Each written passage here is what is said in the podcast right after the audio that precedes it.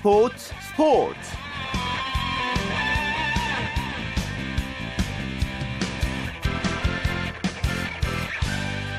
안녕하십니까 일요일 스포츠 스포츠의 아나운서 최시중입니다. 어제 저희 방송 중에도 전해드렸었죠. 이 한국 여자 농구 대표팀이 다시 한번 만리장성을 뛰어넘었습니다.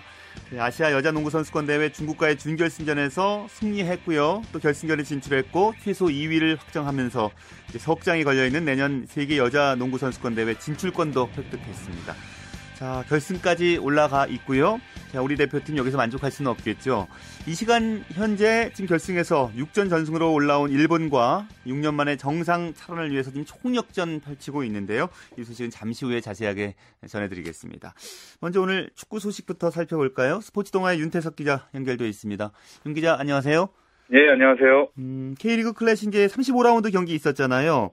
네. 울산이 이제 1위 굳히게 들어가는 건가요? 인천에게 승리를 거뒀고요. 2위권과의 승점 차를 더 벌려놨어요. 예, 울산이 오늘 인천 원정에서 후반 30분에 김용태의 백헤딩 결승골로 1대 0으로 승리를 거뒀습니다.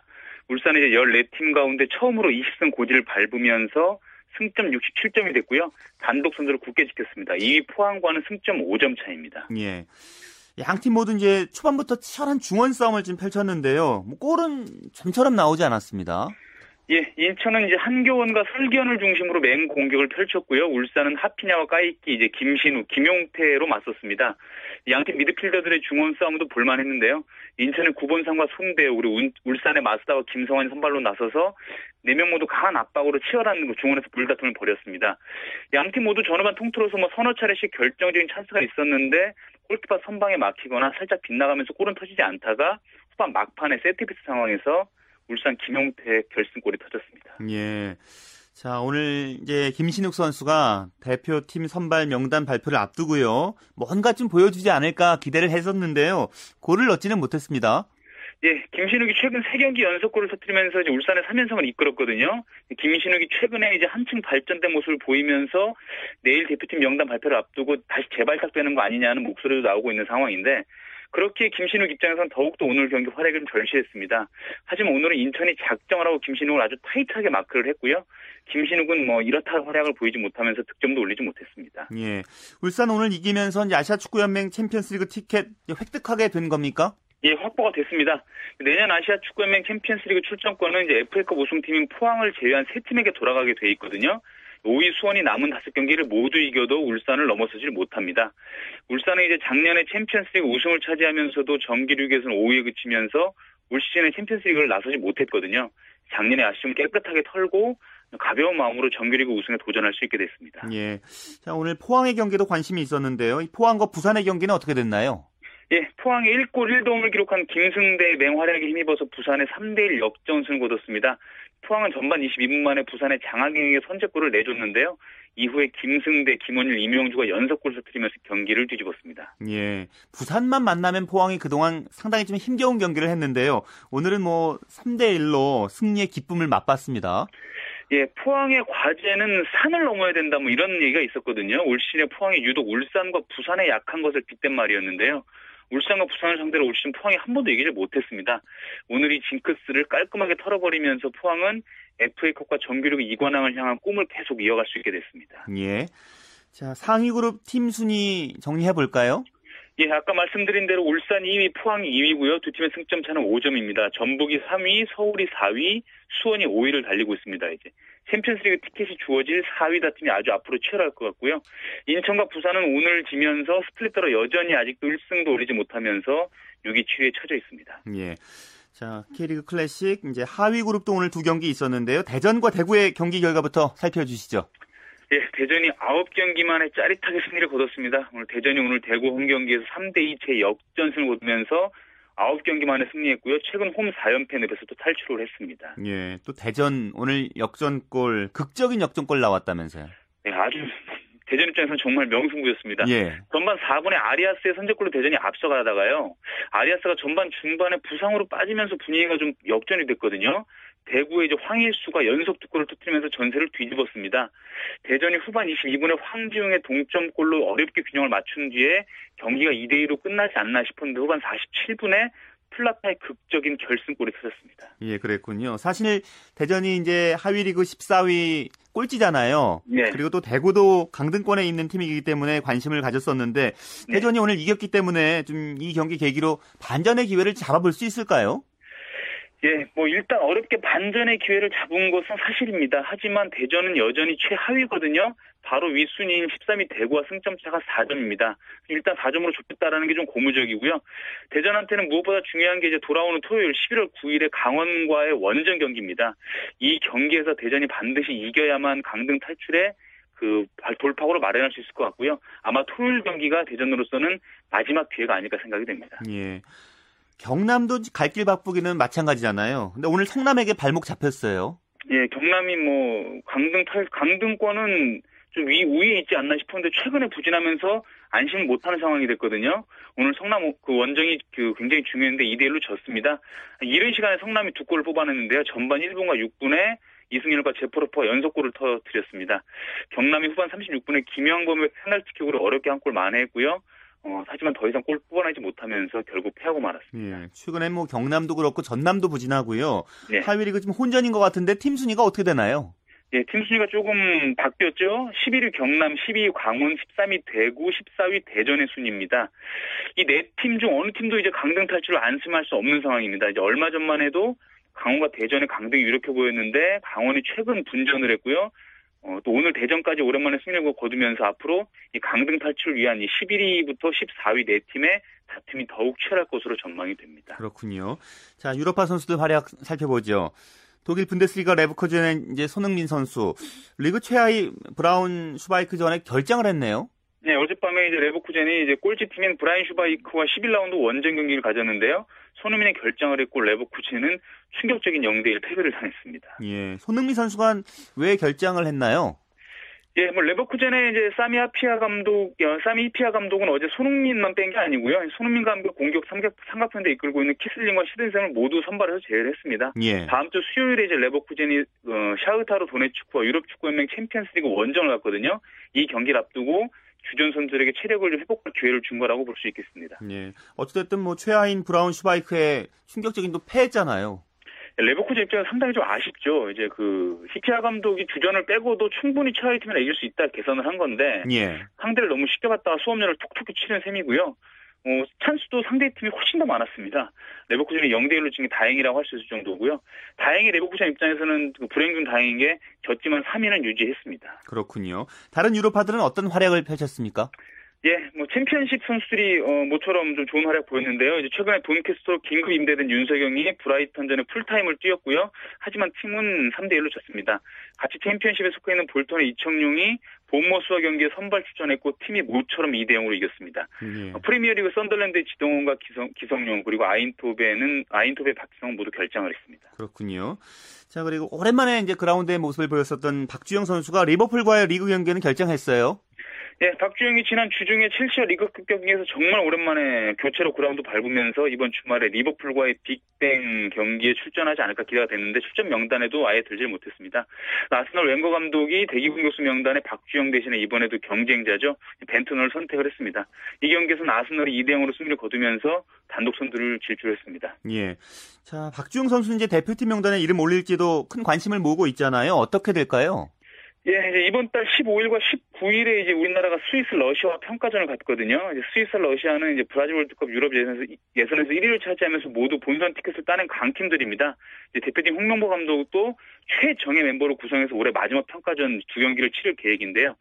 이 중에서도 단연 박주영이 이제 관심입니다. 이제 박주영이 지난 주중 이제 첼시와 리그, 리그급 경기에 나서면서 컨디션과 몸 상태가 경기를 충분히 치를 수 있을 정도다, 정상적이다라는 점을 증명을 했거든요. 그렇기 때문에 이번에는 홍 감독이 박주영을 발탁할 가능성도 분명히 있는 그 상황입니다. 예, 알겠습니다. 말씀 잘 들었습니다. 예, 고맙습니다. 스포츠 동화의 윤태석 기자였습니다.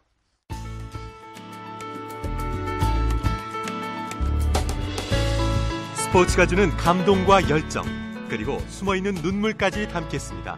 스포츠 스포츠 최시중 아나운서와 함께합니다. 프로배구 V리그 소식 살펴보죠. 마이데일리의 강산 기자 연결되어 있습니다. 안녕하십니까? 예, 안녕하세요. 자, 남자부 두 경기 있었는데 LIG 손해보험과 한국전력의 경기는 풀세트 접전이었습니다. 예, 오늘 구미 박정희 체육관에서는 지난해 최하위 한국전력과 LIG 손해보험의 경기가 열렸습니다. 두 차례나 두, 듀스 접전이 나올 정도로 치열한 경기였는데요. 한국전력이 LIG를 3대 2로 꺾고 시즌 첫 경기를 기분 좋은 승리로 장식했습니다. 예, 한국전력 확 바뀌었다 뭐 이런 소리 들을 정도로 오늘 강력한 모습 보여줬잖아요. 예. 어떤 부분이 이렇게 달라지게 한 원동력일까요? 예, 무엇보다 지난해 2승 28패로 최악의 성적을 거둔 한국전력은 올 시즌 변하지 않으면 안 되는 절박한 상황입니다. 선수들도 이런 부분을 너무나 잘 알고 있었는데요. 패배 의식이 아닌 패기로 똘똘 뭉쳤습니다.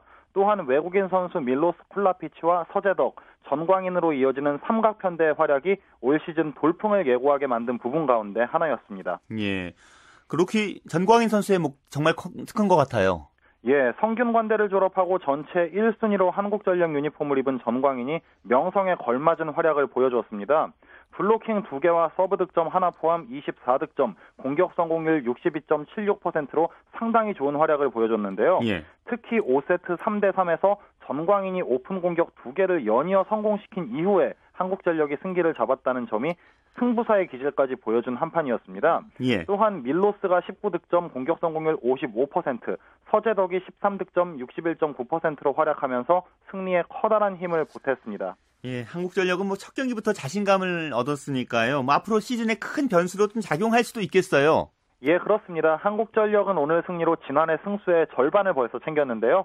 특히 2, 3세트 듀스 상황에서도 무너지지 않는 집중력, 정말 달라지는 모습을 볼 수가 있었습니다. 반면 LIG 손해보험은 충격이 꽤나 클 것 같고요. 예, 그렇죠. 사실 LIG가 경기 내용 면에서는 한국전력에 크게 밀리지 않았습니다. 하지만 승부처 집중력이 정말 아쉬웠는데요. 외국인 선수 토마스 에드가가 블로킹 3개와 서브 득점 4개, 후위 공격 12개 포함 37득점으로 트리플 크라운을 기록했음에도 나머지 선수들의 활약이 조금은 부족했던 게 아쉬웠습니다. 특히 5세트 들어 에드가를 집중 견제하고 나온 한국전력의 작전에 완전히 말려드는 모습이었는데 예. 첫 경기부터 너무나 뼈아픈 패배를 당했다고 볼 수가 있겠네요. 예. 자, 오늘 현대캐피탈과 우리카드의 경기도 있었죠? 예, 천안 유관순 체육관에서는 현대캐피탈 스카이워커스와 우리카드 한새가 맞대결을 벌였는데요. 현대캐피탈이 3대 0 완승을 거뒀습니다. 예. 현대캐피탈 기분 좋은 출발을 했습니다. 예, 첫 경기가 치열한 접전이 될 것으로 예상했습니다만 뒷심에서 앞선 현대캐피탈이 승리를 거뒀습니다. 1세트 19대 19, 2세트 24대 24, 3세트 22대 22까지 치열한 접전을 벌였는데 어려움을 딛고 세트를 따낸 현대캐피탈의 집중력이 돋보였습니다. 예. 현대캐피탈은 지난 시즌과 비교했을 때 어떤 점이 달라졌습니까? 예, 가장 달라진 부분은 바로 수비라고 할 수 있겠는데요. FA를 통해 영입한 월드 리베로 여오현이 참 수비 라인 강화에 큰 힘을 보태고 있습니다. 이적 후 첫 경기라는 부담 때문인지 다소 흔들리기도 했지만 선수들에게 화이팅을 불어넣는 모습과 그 존재감 자체로도 영입 효과를 확실히 누리고 있다고 볼 수가 있습니다. 예. 자, 그리고 현대캐피탈의 그 외국인 선수 아가메즈 선수 정말 명불허전이었어요. 좋은 활약을 보여줬잖아요. 예, 정말 명불허전이었습니다. 현대캐피탈의 새 외국인 선수 리베르만 아가메즈의 활약이 참 돋보였는데요. 오늘 서브 득점 3개 포함 24득점, 공격 성공률 53.8%로 양팀 통틀어 최다 득점을 올렸고요. 파워와 정확성을 모두 겸비한 서브도 참 돋보였습니다. 특히 탄력도 상당히 좋아서 많은 이들이 감탄사를 자아냈는데요. 김호철 감독도 세계적인 선수의 명성에 손색이 없는 경기를 펼쳤다고 칭찬했습니다. 예. 자, 그리고 이제 오늘 경기에서는 우리 카드의 쇼누니 선수가 이제 다시 돌아온 외국인 선수기 때문에 관심을 갖게 했는데요. 오늘 활약이 어땠습니까? 예, 오늘 경기를 취재를 하고 왔는데요. 예. 루니 선수가 2007년 이후 6년 만에 국내 복귀전을 치렀습니다. 공교롭게도 자신이 2년 연속 우승을 이끌었던 현대캐피탈을 상대로 연고지인 천안에서 복귀전을 가졌는데 천안 팬들이 엄청난 환호와 박수로 돌아온 루니를 반겼습니다. 반면 활약은 다소 아쉬웠는데요. 13득점 공격 성공률 44.82%였습니다. 3세트 22대 23에서 시도한 공격 2개가 범실과 상대 블로킹 포인트로 연결된 점이 특히 아쉬웠는데요. 그래도 오늘 2단 연결과 같은 수비적인 부분에서 팀에 녹아들려는 모습을 많이 좋아, 보여줬고요. 화이팅도 좋았습니다. 또 김호철 감독도 루니는 건재하다고 칭찬을 아끼지 않았습니다. 예, 뭐 차차 적응하면 더 좋아지겠죠. 그렇습니다. 자, 여자분은 도로공사와 현대건설이 맞대결을 펼쳤습니다. 예, 오늘 도로공사가 현대건설의 성남에서 열린 경기에서 3대 0으로 승리했습니다. 오늘 도로공사 외국인 선수 니콜은 27득점, 공격 성공률 44.23%로 맹활약한 반면에 현대건설의 옐리츠 바사는 12득점, 공격 성공률 23.68%로 기대에 미치지 못했습니다. 예, 서남원 감독이 데뷔승 거뒀네요. 예, 도로공사 서남원 감독은 감독으로서 치른 첫 경기를 승리로 장식해 기쁨을 더했습니다. 예. 자, 도로공사 오늘 이제 이기긴 했지만 니콜 선수 없이 1라운드 이제 국내 선수로만 치러야 된다면서요. 예, 오늘 맹활약한 니콜 선수가 미국 국가대표 차출로 내일 출국하게 됩니다. 그래서 4경기 정도를 결정하게 되는데요. 오늘 경기가 특히 중요했던 이유이기도 합니다. 서남원 감독은 국내 선수들을 골고루 활용해 니콜의 공백을 메우겠다는 보관입니다. 예. 자, 이렇게 해서 개막 첫 주말 어제 오늘 경기 펼쳤는데요. 그 개막해서 뚜껑을 열어본 결과 개막전 예상과 비교했을 때는 좀 어떻게 보십니까? 예, 어제와 오늘 남녀부 총 6경기가 열렸는데요. 한국전력이 LIG를 잡은 것 외에는 크게 이변이라고 할 만한 부분은 없었고요. 우선 남자부의 경우는 국내 무대에 첫 선을 보인 외국인 선수 아가메주와 에드가 산체스의 눈부신 활약이 눈에 띄었습니다. 반면 여자부는 KGC 조이스가 폭발적인 모습을 보여줬지만 흥국생명의 바실레바와 현대건설의 바샤는 기대에 미치지 못했는데요. 외국인 선수의 활약이 전력에 절대적인 영향을 미치는 만큼 새 외국인 선수들의 활약 여부 올 시즌 판도의 중요한 변수로 떠오를 전망입니다. 예, 알겠습니다. 말씀 고맙습니다. 예, 감사합니다. 네, 프로배구 소식 마이데일리의 강상 기자와 함께 전해드렸고요. 이어서 농구 소식 월간 루키의 조현일 기자와 함께 전해드리겠습니다. 조 기자 잘 지내셨어요? 네, 잘 지내고 있습니다. 자, 프로농구 결과 알아보기 전에요. 한국 여자농구가 이제 아시아 선수권 대회에서 일본과 결승전 치렀었는데 방금 전에 끝났군요. 네, 아, 방금 전에 결과가 나왔는데요. 아쉽게 에, 한국이 일본에 무릎을 꿇으면서 우승에는 실패했습니다. 아, 한국 대표팀은 일본을 맞아서 43대 65로 어, 패했는데요. 아, 3쿼터 한때 점수 차이가 20점이 넘었을 정도로 음, 한국 대표팀이 크게 고전했습니다. 아, 3쿼터 중반부터 연속 14점을 어, 몰아넣으면서 한때 10점 차까지 리드폭을 줄이긴 했습니다만 아, 마지막 힘이 모자랐고요. 예. 아, 일본 대표팀은 어, 오늘 승리로 무려 44년 만에 챔피언 트로피를 탈환했습니다. 예. 초반 경기 봤는데 오늘 공격력이 별로 안 좋더라고요. 안 풀리더라고요. 그렇죠. 사실 뭐 오픈 기회는 많이 만들어냈었는데 역시 뭐 9일 동안 8경기를 치르는 그런 음, 일정을 좀 이겨내지를 못했습니다. 선수들이 체력적으로도 많이 떨어져 있었고요. 아, 그리고 선수 명단 가운데 6명이 또 30대 노장들이다 보니까 역시 마지막 결승전에서 어, 좀 힘에 붙이는 듯한 그런 인상을 지울 수가 없었습니다. 그렇죠. 뭐 어제 또 중국과 준결승전도 치렀으니까요. 네. 뭐 여러 악재 이번 대표팀이 지금 놓여 있다고 들었었는데요. 그래도 정말 선전을 해줬잖아요. 그렇죠. 사실 뭐 선수 아까도 말씀드렸지만 선수 명단 가운데 6명이 30대 노장들이었고 또 얼마 없는 뭐 젊은 피라 할 수 있는 곽주영 선수가 또 부상 입었고요. 어, 여기에 이미선 선수는 뭐 식중독 증세가 겹쳤고 어, 또 이 하운주, 최우나, 정선아 어, 이렇게 그동안 여자 대표팀을 이끌었던 선수들이 모두 어, 이탈하면서 어려움이 예상됐었는데요. 예. 자 그래도 어, 중국을 두 번이나 꺾으면서 또 결승에 진출했고 또 결승 마지막 순간까지도 선전하면서 어, 여자 대표팀의 힘을 보여줬습니다. 그리고 또 의미 있는 세계 선수권 대회 진출권도 확보했잖아요. 그렇죠. 한국 여자 대표팀이 어제 열린 중국전을 승리하면서 어, 3위까지 주어지는 세계 선수권 대회 진출권을 획득했습니다. 오늘 경기 결과와는 관계없이 예, 세계 무대에 다시 한번 여자 대표팀 힘을 발휘할 수 있게 됐는데요. 어, 이로써 한국 남녀 대표팀 모두 어, 세계 선수권 대회 본선 무대를 밟게 됐습니다. 아, 여자부 세계 선수권 대회는 오는 2014년 어, 터키에서 열릴 예정입니다. 예. 우리가 이제 숙적 일본의 벽은 넘지 못했지만 중국을 두 번이나 이기고 결승에 진출했다는 것도 상당한 의미가 있는 거죠. 그렇죠. 어, 사실 조별 예선에서 어, 예선에서 한국 대표팀이 일본 그리고 대만에 패하면서 3승 어, 2패로 4강 토너먼트에 진출을 했는데요.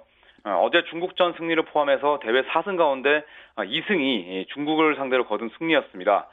중국이 현재 뭐 제아무리 세대 교체 과정에 있다고 해도 평균 신장이 한국보다 7cm나 크고요. 또 전력이 앞섰던 것이 사실인데 이런 중국을 한국 대표팀이 두 번이나 물리쳤습니다.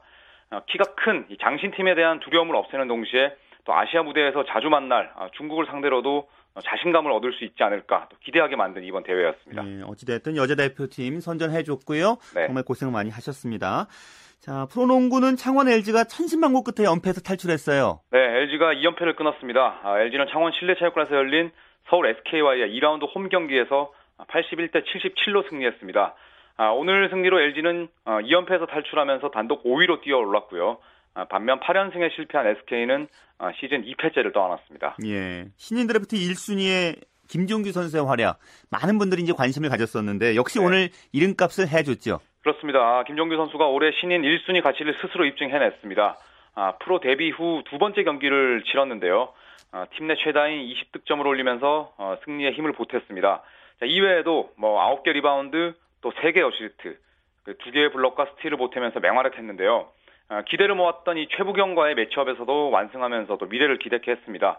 아, 특히 65대 64로 앞선 상황에서 만들어낸 아, 득점 인정 반칙 장면은 뭐 오늘 경기 최고의 명장면이었습니다. 예, 뭐 김종규 효과를 봤기 때문에요. 앞으로는 이제 김종규 선수 거품론은 좀 가라앉겠네요. 아, 김종규 선수가 지난 1일에 안양 KGC 인상공사와의 창원 홈 경기에서 어, 교체 투입돼서 어, 프로 무대 공식 데뷔전을 치렀었는데요. 어, 그러나 기대만큼의 활약을 펼치지 못했습니다. 아, 그리고 또 자신보다 뒷순번에 뽑힌 뭐 김민구, 두경민 등이 맹활약하면서 또 김종규 선수에 대한 여러 말들이 좀 오갔었는데요. 예. 뭐 오늘 경기로 어, 자신의 존재 가치를 또 제대로 입증을 해냈습니다. 앞으로 LG도 좀 잘 풀리겠네요. 그렇죠. 이 공격 자원이 많은 LG에게 부족했던 점이 바로 토종 빅맨의 부재였는데요. 아, 김영환이나 뭐 박래우, 문태종 같은 슈터들의 동선을 넓힐 수 있는 선수가 필요했고 뭐 그 적임자가 바로 김종규 선수입니다. 아, 덕분에 뭐 오늘 경기에서도 SK에 비해서 무려 12개나 많은 리바운드를 걷어낼 수가 있었는데 LG가 김종규 선수의 효과를 뭐 아주 톡톡히 누리지 않을까 그런 생각을 해봅니다. 예. 자 그리고 울산 모비스는 안양 KGC를 이겼고요. 3연승을 달렸습니다. 네, 모비스가 안양 KGC 인삼공사를 물리치고 3연승을 어, 질주하면서 공동 2위로 올라섰습니다. 79대 아, 71로 승리를 했는데요. 아, 오늘 승리로 3연승을 달린 모비스는 7승 3패를 기록하면서 아, 부산 KT와 함께 공동 2위로 뛰어, 어, 뛰어 올랐습니다. 아, 창원 LG전 승리 분위기를 이어가지 못하면서 2승 8패가 된 KGC 인성공사는 9위로 떨어졌습니다. 예. 오늘 경기 흐름은 어땠고요? 또 어떤 선수의 활약에 돋보였습니까? 경기 내내 모비스가 리드를 잡고 또 KGC가 추격하는 양상이었습니다. 모비스는 장염 증세를 보인 양동근 대신에 김종근 선수를 주전 포인트 가드로 내세웠는데요. 아주 김종근 선수가 좋은 활약 펼치면서 전반을 앞서갔습니다. 후반 들어서 이 모비스는 벤치에서 출전한 또 양동근과 로드 벤슨 선수가 맹활약 펼치면서 리드를 놓치지 않았는데요. KGC의 아, 맹공이 펼쳐지면서 아, 4쿼터 한때 위기를 맞기도 했습니다만 이 문태영 선수가 승부처에서 자유투를 모조리 집어넣으면서 KGC 아, 인삼공사의 추격을 잘 따돌렸습니다. 예. 오늘 원주 동부 대 고양 오리온스의 경기도 있었죠? 네, 오리온스가 중위권 도약을 위한 발판을 마련했습니다. 오리온스는 원주 종합체육관에서 열린 원주 동부와의 원정 경기에서 73대 54로 대승했습니다. 이로써 오리온스는 시즌 3승째를 거두면서 7위 어, 동부와의 승차를 한 경기로 줄였고요. 아, 반면 동부는 김주성의 부상 공백 메우지 못하면서 아, 홈에서 졸전 끝에 완패하고 말았습니다. 예. 역시 골밑 싸움에서 승부가 났다고 봐야 될 것 같아요. 그렇죠. 자, 김주성 선수가 빠진 이 동부의 골밑, 뭐 오리온스의 놀이터가 되고 말았는데요. 리바운드 싸움에서 오리온스가 35대 26으로 앞섰고 또 오리온스의 외국인 선수인 리온 윌리엄스도 손쉽게 동부의 페인트존을 공략해냈습니다. 아, 윌리엄스가 19득점에 10개 리바운드로 어, 더블 더블을 달성했고요. 예. 또 김승원과 랜스 골번 선수도 11개 리바운드를 합작하면서 어, 동부에게 완벽한 우위를 점했습니다. 오리온스가 공격 리바운드도 상당히 많이 했기 때문에요. 네. 공격 리바운드도 골과 직결되는 거잖아요. 그렇죠. 자, 동부 어찌됐든 김주성 선수 공백 무척 커 보입니다. 자, 김주성 선수가 부상 때문에 두 경기 연속 나서지를 못했습니다. 벌써 올 시즌 세 번째 결장인데요. 아, 김주정 선수가 한국 나이로 곧 36살이 되는데 예. 예, 올 시즌 7경기에 나선 이 평균 출전 시간이 무려 35분이 넘습니다. 아, 초반부터 많은 출전 시간을 소화하면서 어, 부상이 그만 도지고 말았는데요.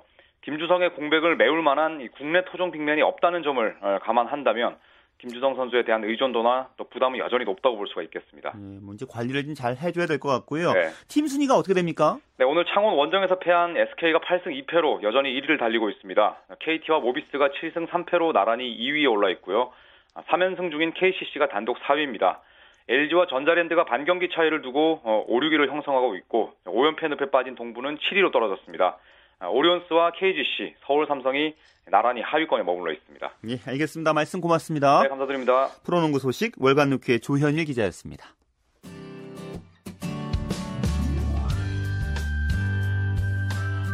스포츠를 듣는 즐거움. 스포츠, 스포츠. 최시중 아나운서와 함께합니다.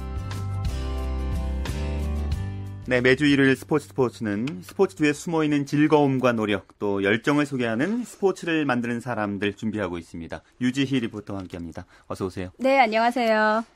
네, 오늘 어떤 분 소개해 주실 겁니까? 네, 혹시 장제사란 직업 들어보셨어요? 장제사요? 네.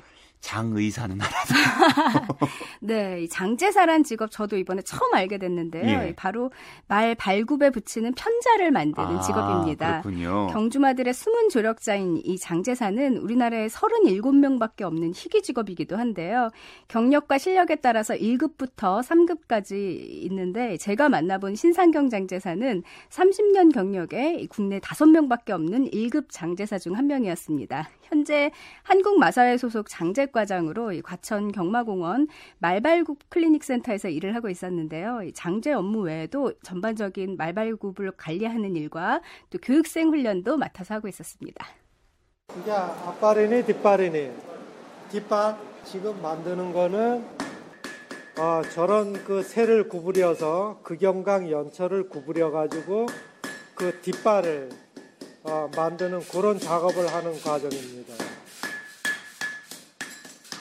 말에게 있어서 말 발굽은 생명 다음으로 이렇게 중요한 부분입니다. 걸음걸이에 문제가 있으면은 당연히 뭐 경주에 나가면은 성적이 저조할 거고 신발 그 편자 자체가 발굽하고 정확하게 맞지가 않으면은 경주 도중에 넘어지는 경우도 생기고 또 교돌이라든가 추돌 같은 다리에 그런 외상이 생기는 경우도 많고요. 그러니까 그 정확하게 이 작업이 이루어지지 않으면은 말한테는 경주하는데 치명적이 될 수가 있죠. 그도 그럴 것이 우리도 신발 잘못 신으면 네. 몸 건강에도 이상이 생기잖아요. 그렇죠. 그런 것처럼 말발굽에 편자를 붙이는 작업은 그렇기 때문에 그 작업 자체도 굉장히 좀 체력적으로도 힘들고 위험할 것 같다는 생각도 들거든요. 네, 사실 국내에서 손꼽히는 베테랑인 이 신상경 씨에게도 여전히 장제는 긴장된 작업이라고 합니다. 말은 몸무게가 400kg 넘는 거구지만 성격은 아주 예민해서 조금만 움직여도 사람을 다치게 할 수 있기 때문인데요. 예. 그래서 장제사 중에는 다리하고 발이 흉터투성이 아닌 사람이 없다고 합니다. 워낙 위험하다 보니까 경력 2년이 안 된 장제사들은 절대로 혼자서 작업을 못하 게 되어 있고요. 또 말의 컨디션을 정확하게 파악한 뒤에 작업을 진행하는 것이 무엇보다 중요하다고 합니다. 말이라는 동물 자체가 경주마 같은 경우에는 체중이 뭐 한 500kg 정도 내외 나가고요. 일반 승용마는 뭐 한 600kg 정도 내외 나가고 그 말이 의외로 등치는 이렇게 큰 동물인데 겁도 많아요. 놀라기도 잘 놀라고 살아있는 그 대동물을 취급을 하다 보니까 작업 과정에 조금 말이 불편할 수도 있고 놀랄 수도 있고 그런 경우가 많이 생기거든요. 그러면은 말이 요동을 치게 되면은 작업도 정상적으로 하기가 힘들고 어, 사고의 위험성이 많죠. 그래서 뭐 다치는 장제사도 많고 그런 일이 자주 있어서는 안 되겠지만은 밟히거나 이렇게 채이면은 체하 골절이라고 보시면 됩니다. 그렇죠. 네. 체하 골절이죠, 진짜. 네. 예. 그렇게 늘 위험 부담을 지금 안고 해야 하는 일이잖아요. 그렇죠. 네. 30년 가까이 이 일을 그 신상경 장제사는 해오신 거잖아요. 네. 특별한 이유가 있습니까? 네, 이 신상경 장제사가 처음 입문했던 83년에는 이 장제사가 불과 10명 정도였다고 합니다. 그래도 이 희귀한 직업을 고집해온 이유는 머리끝부터 발끝까지 멋있는 말에게 반해서라고 하는데요. 말을 좋아했군요. 네, 특히 모든 말의 눈은 쌍꺼풀이 져 있고 부리부리해서 굉장히 순해 보이는데 계속 쳐다보면 반할 수밖에 없다고 합니다. 그리고 이 말의 발굽에 문제가 있어서 더 이상 경주마로 뛸 수 없는 말, 말들을 장제 요법으로 치료하는 것도 이 장제사의 업무 중 하나인데요. 예. 달릴 수 없다고 판정을 받았던 말이 본인의 장제 치료로 이 경주에 다시 나가서 좋은 성적을 냈을 때 그 보람과 희열은 이루 말할 수 없다고 합니다. 말 발굽이 사람으로 말하면은 손톱, 발톱 부위에 이래 해당이 되는데 그 신경 부위하고 발톱 부위하고 벌어지는 그래서 그 곰팡이균이 생긴 그런 질병이 있었어요. 그래서 하나같이 이 말은 경주말은 못 쓰니까 빨리 도태를 시켰으면 좋겠다는 그런 얘기를 하시더라고요. 그 치료 장제요법을 한번 해봤으면 좋겠다 하고 얘기를 했더니 흔쾌히 마주분께서 좋다고 얘기를 하시더라고요. 그 말 이름이 경주마 그 천상의 여왕이었어요. 그래서 한 1년 정도 치료를 했던 것 같아요. 근데 그 말이 정상적으로 회복이 돼가지고 한 3년 정도 활동하고 상금도 많이 벌고 정말로 일반인들이 느끼지 못하는 그런 희열을 느낀다던가 보람을 많이 느끼고 있죠. 네. 이제는 말 발군만 봐도 이 말의 상태를 알 수 있다는 신상경 장제사. 어, 자신은 과거에 도제식으로 이 장제를 배웠지만요. 앞으로 좀 더 체계적으로 후배들이 장제수를 배울 수 있도록 자신이 그동안 익힌 기술을 모두 전해주고 싶은 게 앞으로의 꿈이라고 합니다. 예. 스포츠를 만든 사람들 유지 리포터와 함께 신상경 장제사에 대해서 살펴봤습니다. 말씀 고맙습니다. 네, 고맙습니다.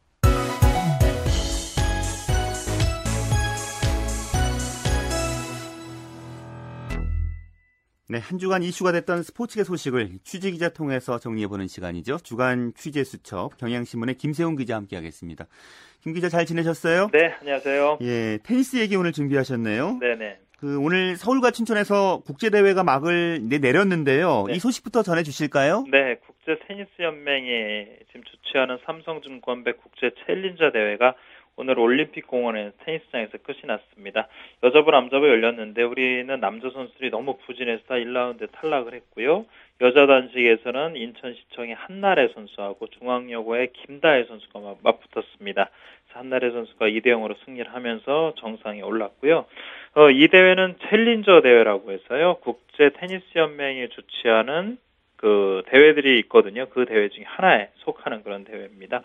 그리고 반면에 어, 춘천에서는 이덕킵의 국제 주니어 테니스 챔피언십 대회가 열렸습니다. 네, 이 대회에서 우리 남자 선수들끼리 그러니까 주니어니까 15살 뭐 16살 이런 선수들이 출전하는 대회였었는데요. 오늘 예. 남자부 결승전에서 16살인 안동고의 간, 강국원 선수가 횡성고의 홍천산 홍성찬 선수를 세트스코어 2대 1로 꺾고 승리를 했습니다. 예. 역시 이 대회도 주니어 대회니까요. 국제 테니스 연맹 즉 ITP가 주최하는 주관하는 그런 대회였죠. 그렇군요. 말씀 듣고 보니까 이제 삼성증권 챌린저 대회에서는 남자 선수들이 초반, 초반에 이제 대거 탈락을 했는데요. 네네. 하지만 춘천 이덕 PB에서는 주니어 유망주대회 활약이 돋보였네요. 네, 그렇습니다. 지금 앞서 말씀드린 것처럼 챌린저 대회는 성인들의 대회라고 볼 수가 있어요. 그러니까 나이가 어린 선수들도 출전을 할 수가 있습니다. 근데 주니어 랭킹이 아니라 세계 랭킹으로 이제 출전을 해야 되고 어린 선수들이 아무래도 수준이 높은 선수라고 싸워야 되기 때문에 좀 부진했어요.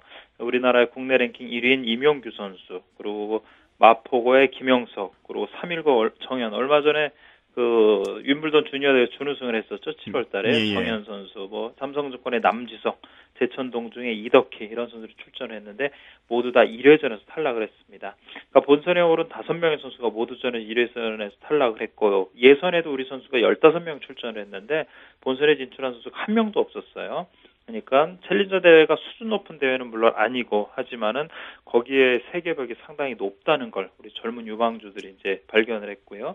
그리고 주니어 대회는 우리 선수들이 강국원 선수 말씀드렸는데 이번에 우승한 선수가 안동고 강국원이고 준우승한 홍선찬 그리고 이번에 4위 어, 4강에 진출했던 중학교 3학년인 정윤성 선수도 있습니다.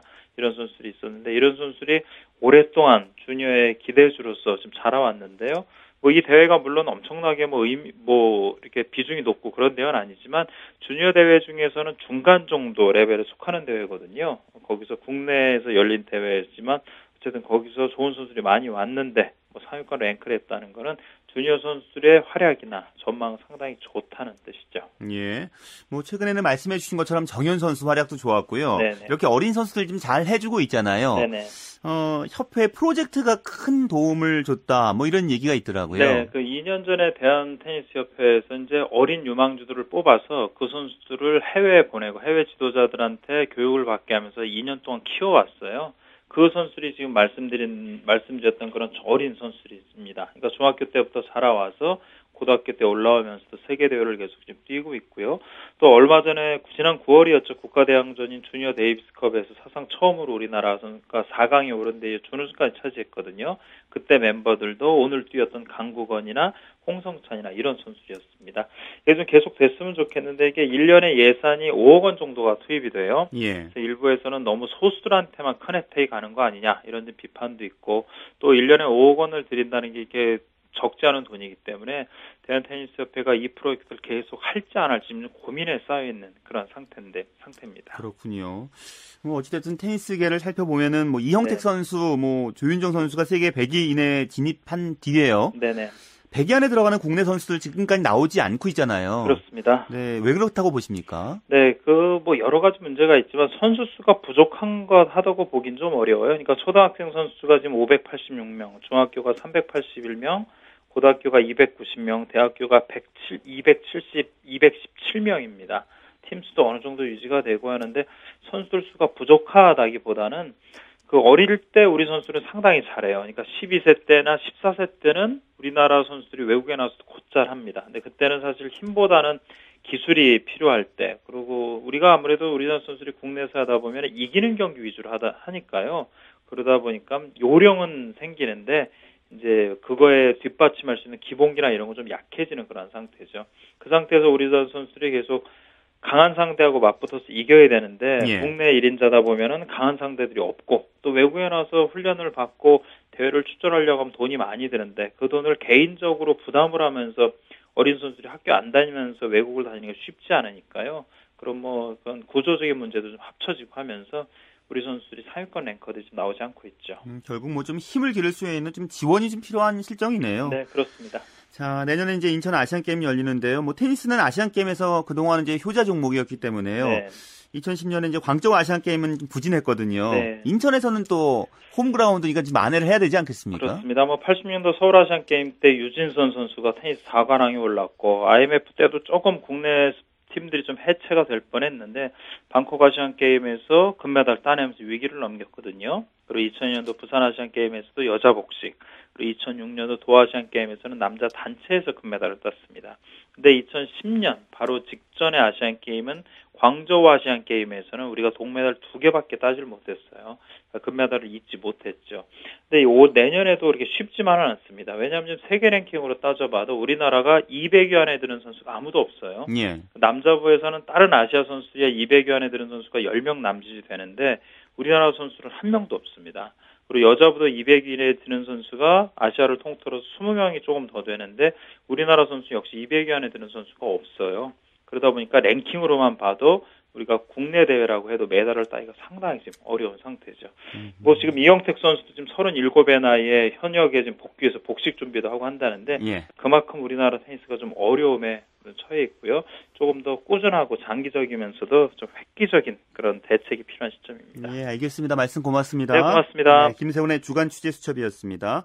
스페인 프로축구 레알 마드리드가 호날두와 베일의 활약으로 라요 바예카노를 3대 2로 물리쳤습니다. 이 호날두 선수는 두 골을 넣어서요. 득점 선두에 올랐습니다. 오늘 준비한 소식은 여기까지입니다. 이 평일 스포츠 스포츠는 다시 9시 35분부터 이광용 아나운서와 함께 하시고요. 저는 다음 주 주말에 뵙겠습니다. 함께 해주신 여러분 고맙습니다. 지금까지 스포츠 스포츠 저는 아나운서 최시준이었습니다.